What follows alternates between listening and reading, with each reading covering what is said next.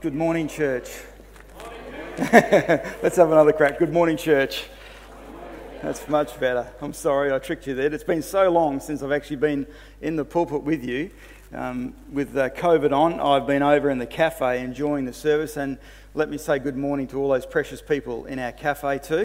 Uh, it's a really great place to be able to worship the Lord and welcome along today. So it's quite a treat to be back in the pulpit and quite a treat to be back in the worship centre with you folks here. And I know many of you have been enjoying the worship over in the cafe and uh, being blessed by the Lord there. Today we're going to continue our series in the book of John as we draw to a close. Pastor Graham's going to uh, be with you next week, so that'll be precious to have Pastor Graham back in the pulpit as we close out the book of John together. But today I'd like to have a look at the life of Thomas and take from that, with the time that we have, take a few principles that we can apply to our own lives. I want to tease you with a thought for a moment, if I can We've gone all the way through the book of John, and the book of John was written to bring us to a place where we had enough evidence to be able to believe upon the Lord Jesus Christ. And yet there's this irony in that, that it's not just evidence based as how we come to faith, it still has to be a work of the Spirit of God who gives us the faith to believe. But we, we are without excuse when we read the book of John because John presents for us the Lord Jesus Christ in all of his beauty, in all of his humanity, and in all of his godliness. He is fully man and fully God. And by the end of it, John calls us to believe because there's no other thing that we can possibly do. Jesus is the Christ. He is God in the flesh. He is the one that's paid the price for our sins. He is the one that can make us right with the living God. Today, I want to touch on the, the question with you why in the world then did God bother putting this little story about Thomas in this place? With all of the scriptures that he would have had to draw upon, all of the stories that he could have possibly used. In fact, if you read down a little bit further, you'll see that there were many, many other things that were written that could have been included. But God, in his wisdom, wanted to include this story about Thomas. And they must ask, why would he do that? And I want to look today with you in the time just to look at what he says and what he does and how that impacts on our lives. Because the marvelous thing about this passage is this passage is speaking to us. I know it was written thousands of years ago, but it's written to us. This is God in the flesh speaking to us. And the reason it's written to us is because Jesus is alive, seated at the right hand of the Father in heaven. He's been resurrected from the grave, and he is alive. Jesus is alive. Amen? And because Jesus is alive, the Word of God is alive and powerful because the Holy Spirit's able to work it through our lives today. It's not like any other book on the face of the earth, which has just been a, a record of history. The Word of God is alive and powerful, sharper than a two edged sword, able to bring us life and instruction. And so God wrote this to speak to us. Um, when Carol and I were dating, this was before, just after the earth had cooled, um, we, would, we would write to each other. And you may find this hard to believe, but I was quite a poet in those days the Lord has taken that gift from me ever since. But at that time, I was quite a poet. And I would write to Carol, and then she would write back to me. And when I got that letter from Carol, I was working on a mission up north, um, Aboriginal mission, building uh, housing for Alcoholic uh, Rehabilitation Centre. And uh, I would get a letter, and that was pretty exciting. Phone calls were frightfully expensive and very rare.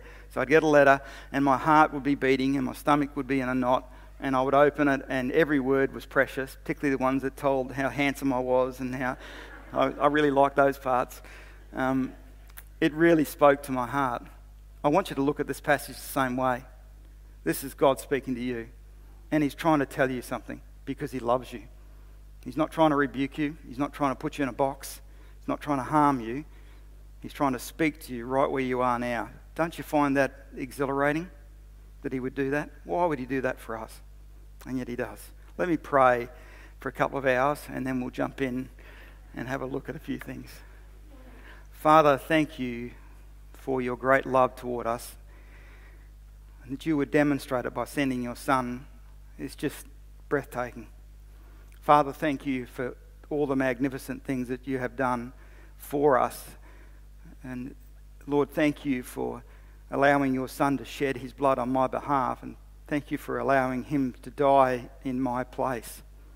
Thank you for allowing him to bear what I should, have, should bear. but you have made it possible for me to be forgiven. And then on the third day, you rose up your precious Son, and, and similarly, you will rise me from the dead, and I will be forgiven of my sins. And I thank you for what you have done. I thank you for writing this letter to me. I thank you for looking down through the channel of time and expressing your love and your care for me. I feel completely, on one hand, I feel completely unworthy, but then I know that you have actually made me worthy. And you allow me to come bounding into your presence at any moment, and you do not slam the door in my face. You don't turn your back on me. You don't turn me away. You bring me in. You listen to me. And you bless me. Then you've given your Holy Spirit to me as a, as a, a guarantee that I will enjoy heaven. And I thank you for that. I thank you that your Holy Spirit comforts me and, and leads me and, and guides me and opens the Word of God to me. I thank you for providing for us. And I thank you in the lovely name of the Lord Jesus. Amen. Have a look at the scene in your Bibles. Um, and guys, I'm going to massage it, so just follow the PowerPoint if you can, but just listen to my words as we go through. If you've got your Bible, open up to John chapter 20. And let's touch on a few things here. Beginning in verse 19, on the evening of the first day of the week, the doors being locked, the disciples uh, were inside and were fearful of the Jews. And Jesus came and stood among them and said to them, Peace be with you. And so the picture we get after Jesus having died on the cross and he has risen again the disciples at this point in time have gone down and they've seen the tomb. They've actually seen the Lord Jesus Christ, and yet they're still in fear. They're in the room together, concerned that those that crucified Christ would come and take them forcefully and possibly crucify them as well. And did you notice when you read that first part of it? This is what I want you to notice the doors were locked. They didn't have the door open with just the fly screen so the breeze could come through and anybody that wanted to could wander in the doors were locked because they were in fear. And the writer, John, wants you to know that the doors were locked because the next thing is incredibly significant. They were in fear, the doors were locked, and Jesus came and stood amongst them. The miraculous, all powerful, both God and holy, both man and holy God came and stood amongst them. He did not have a key. Like he had a key slipped down his sock to John's place, and just at the right time, he brought it out and unlocked the door. That's not what happened.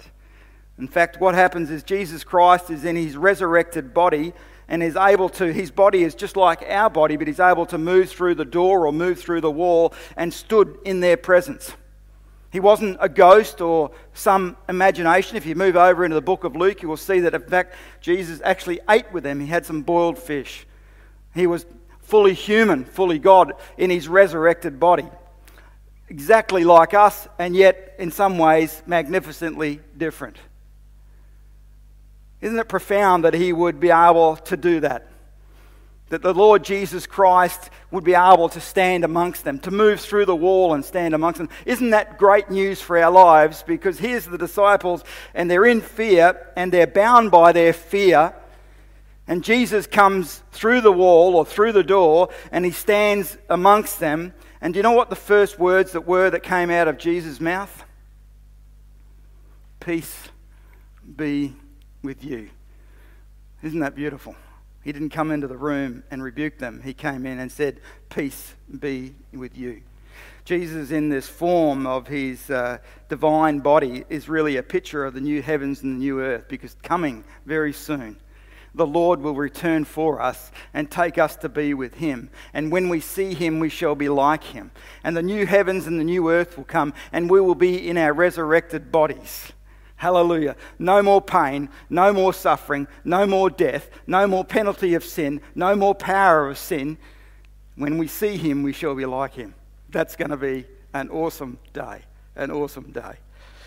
Jesus can come into your life right now.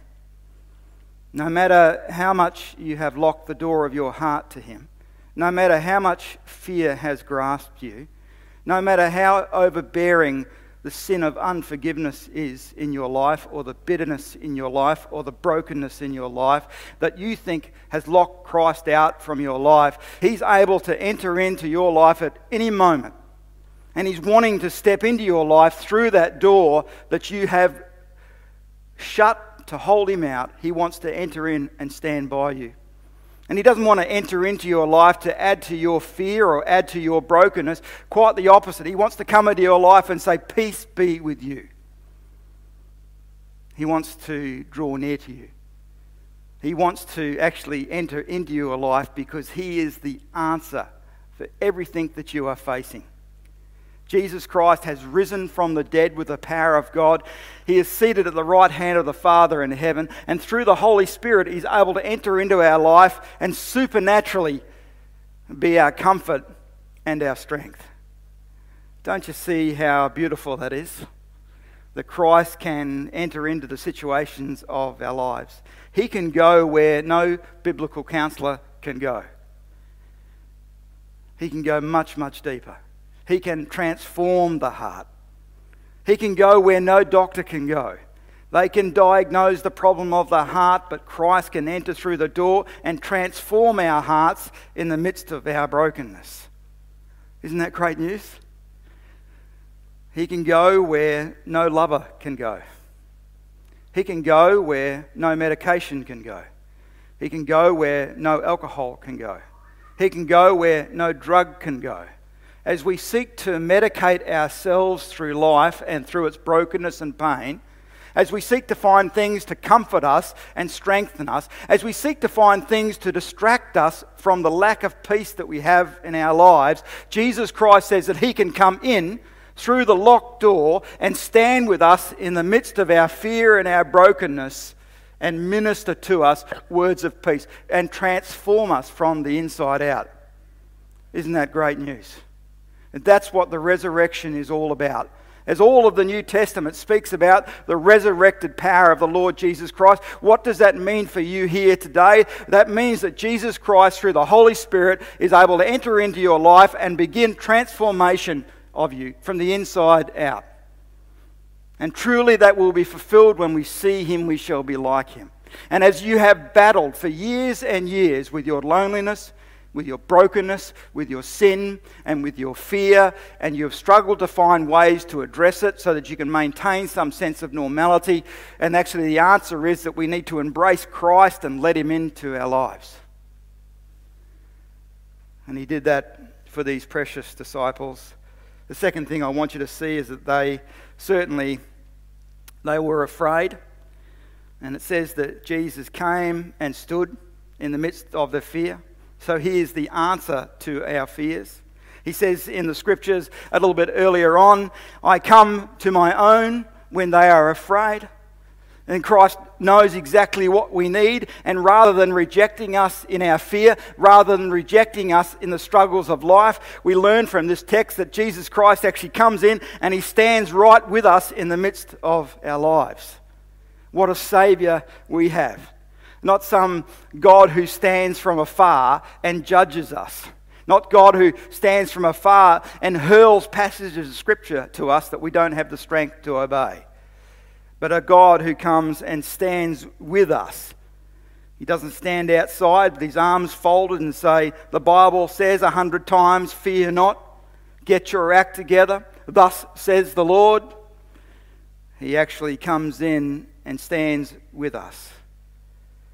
Not before or after, but at the very time that we are facing fear Jesus Christ, through the indwelling Holy Spirit and through the Word of God, is able to enter into our lives and bring us comfort and strength.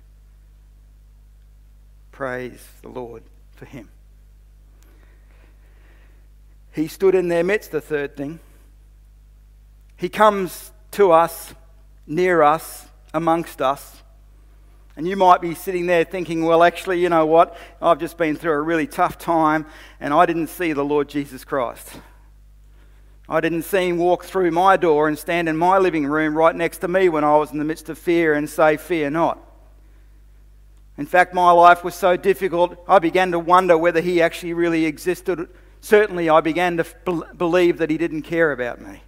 And here you are up the front banging on about seeing the Lord Jesus Christ and allowing Him to come near. Have you ever felt like that? I can tell you, I certainly have. He comes near us and he comes amongst us, and we see him not with our eyes, but we see him with our heart. This is why we've taken you through the book of John, because the book of John talks about presenting the Lord Jesus Christ to you in all of his beauty, and all of his humanity, and all of his godliness as he walks amongst us, God in the flesh. And as, as we read the account of John, we see God himself interacting with us as humanity interacting with our fear and our, our brokenness and our, our sin and our, our finiteness. And we see as we read through that the tender hand of God. Do you remember the man that was blind? And he came to the Lord Jesus Christ to receive sight. And Jesus said, Get out of the way. I'm too busy to see you right now. I've got some really important things to do. Oh, and by the way, you can have your sight. Just get out of my way. No, he did not. The God of the universe bent down, spat in the mud, and he mixed, the, the mixed his spittle in the dirt to mud, and then he placed it on the man's eyes. He could have just spoken a word. He could have said, Your sight is returned. But this is not our God. The God of the Bible, this is our Lord Jesus Christ comes to us and he, he touches us. Do you remember the man that had leprosy? And everybody else, just because of their culture, had to abandon him. Separated from his wife and his children, separated from his church, separated from his community. When he presented himself to Jesus and the others cried out, Leper, leper, which meant run away, get away from us. And Jesus approached him. And Jesus touched him. And Jesus healed him. Because you see, God enters into our lives. And as we read those stories, the Holy Spirit speaks to our heart, and we begin to see how Jesus Christ can touch our situations. And in the midst of our fear, in the midst of our loneliness, and sometimes in the midst of our unbelief, when we see Jesus Christ with the eyes of our heart, we're brought to humble ourselves before Him and worship Him. And in the midst of that worship, we find healing for the situation that we're in. We get to see Him with the eyes of our heart. And He is beautiful. He's kind. He's generous. He's forgiving. He's gentle. And you see that gentleness with Thomas, don't you? Come with me in your Bibles, if you will. And I want us to tiptoe down a little bit further. You might notice as we started in verse 19, and we saw that Jesus had come and stood amongst them, and now I want you to come with me into verse 20. And when he said this, he showed them his hands and his side, and the disciples were glad when they saw the Lord. And Jesus again says to them, What does he say? Come on, what did he say? Peace be with you. The tenderness. This reminds me of his earlier visit with Mary when Mary was outside the tomb and sometimes we can misread this, and he says to Mary, woman. And that word in the original language is just full of love and acceptance. Speaking to a sister, and it's a, it's a, it's a word of embrace and a word of compassion and love from, from her Lord. And then he finally says to her, Mary, and at that moment, the eyes of Mary's heart and were opened up and she saw that it was Jesus Christ. And he was so tender and compassionate to her, even though she was struggling with belief. Similarly, when we see the Lord Jesus with the disciples, in that first little paragraph, he says to them two times, Peace be with you, peace be with you. And he says to you and I today, in the midst of our fear and unbelief, Peace be to you. And he wants to stand with us, he wants us to see him with the eyes of our heart. Come down now with me to verse 24. Now, Thomas, one of the twelve, called the twin, Didymus, just meaning twin, was not with them when Jesus came. So, the original meeting with the disciples, the, Thomas wasn't there. So, the, Thomas, the disciples have seen the Lord Jesus Christ risen. They've seen the wounds in his hand and the mark on his side, the, the wound on his side, and they have believed. And they're saying to Thomas, Jesus is risen from the dead. And they kept telling him, Jesus is risen from the dead, Thomas. And Thomas says, Only when I see it for myself will I truly believe it. Have a look. Now, Thomas, one of the twelve, called the twin, was not with them, and Jesus came again when Jesus had came. So the other disciples told him, We have seen the Lord. But he said to them, Unless I see it with uh, the hands and the mark of the nails, and place my fingers into, the mark, uh, into the mark of the nails, and place my hand into his side, I will never believe. And then eight days tick by, and the disciples have continued to tell Thomas over this eight days. He must have been sick of it by the end of the eight days. Eight days have passed. And then Thomas was with them. And although the doors were locked, Jesus brought out the magic key and forced his way in. No. Jesus, in his glorified body, was with them again. And uh, you've got to imagine at this point, Thomas was bowled over. He had been denying that the Lord was risen for well over eight days in the face of the disciples, constantly telling him. And now, standing before him in his presence, was the resurrected Lord Jesus Christ. Hallelujah. And what were the words that came out of Jesus' mouth when he confronted Thomas, who had been unbelieving? Peace to you. Oh, he loved Thomas. Thomas was actually a lion. He was a man willing to give up his life. Just prior to this, recorded in the book of John, Thomas was ready to lay down his life for the Lord Jesus Christ. Jesus loved Thomas. Jesus loves you. He wants to stand with you in the midst of your fear and in the midst of your unbelief, and He wants to call to you. Peace be with you. Then Thomas said, or Jesus said to Thomas, Put your finger here and see my hands, and put your hand and place it in my side do not disbelieve, but believe. And some commentators go to say that Thomas never actually touched the Lord Jesus Christ at this point, that he was just at the vision of seeing his Saviour. He was immediately drawn to humble himself before him and to cry out, You are my Lord and my God. And he worshipped him. This is what God wants for you.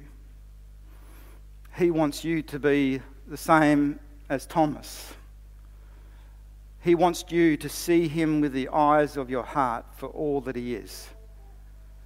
He wants you to see him with the eyes of your heart for the beautiful and precious man and God that he is, as revealed in the book of John. But he wants you to come to a place where you will humble yourself before him as both your Lord and your God, where you will confess your sin and you will acknowledge that he is in both only your God but your Lord. This is the whole point of John writing the book of John.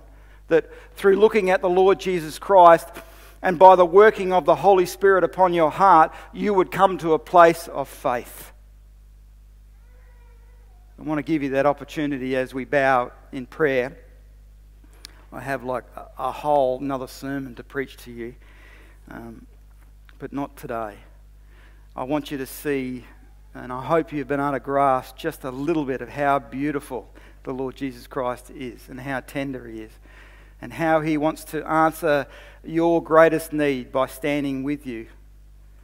And now I'm asking you to stand with me. If you will be kind, if you're able to stand, would you stand with me? And let's pray together.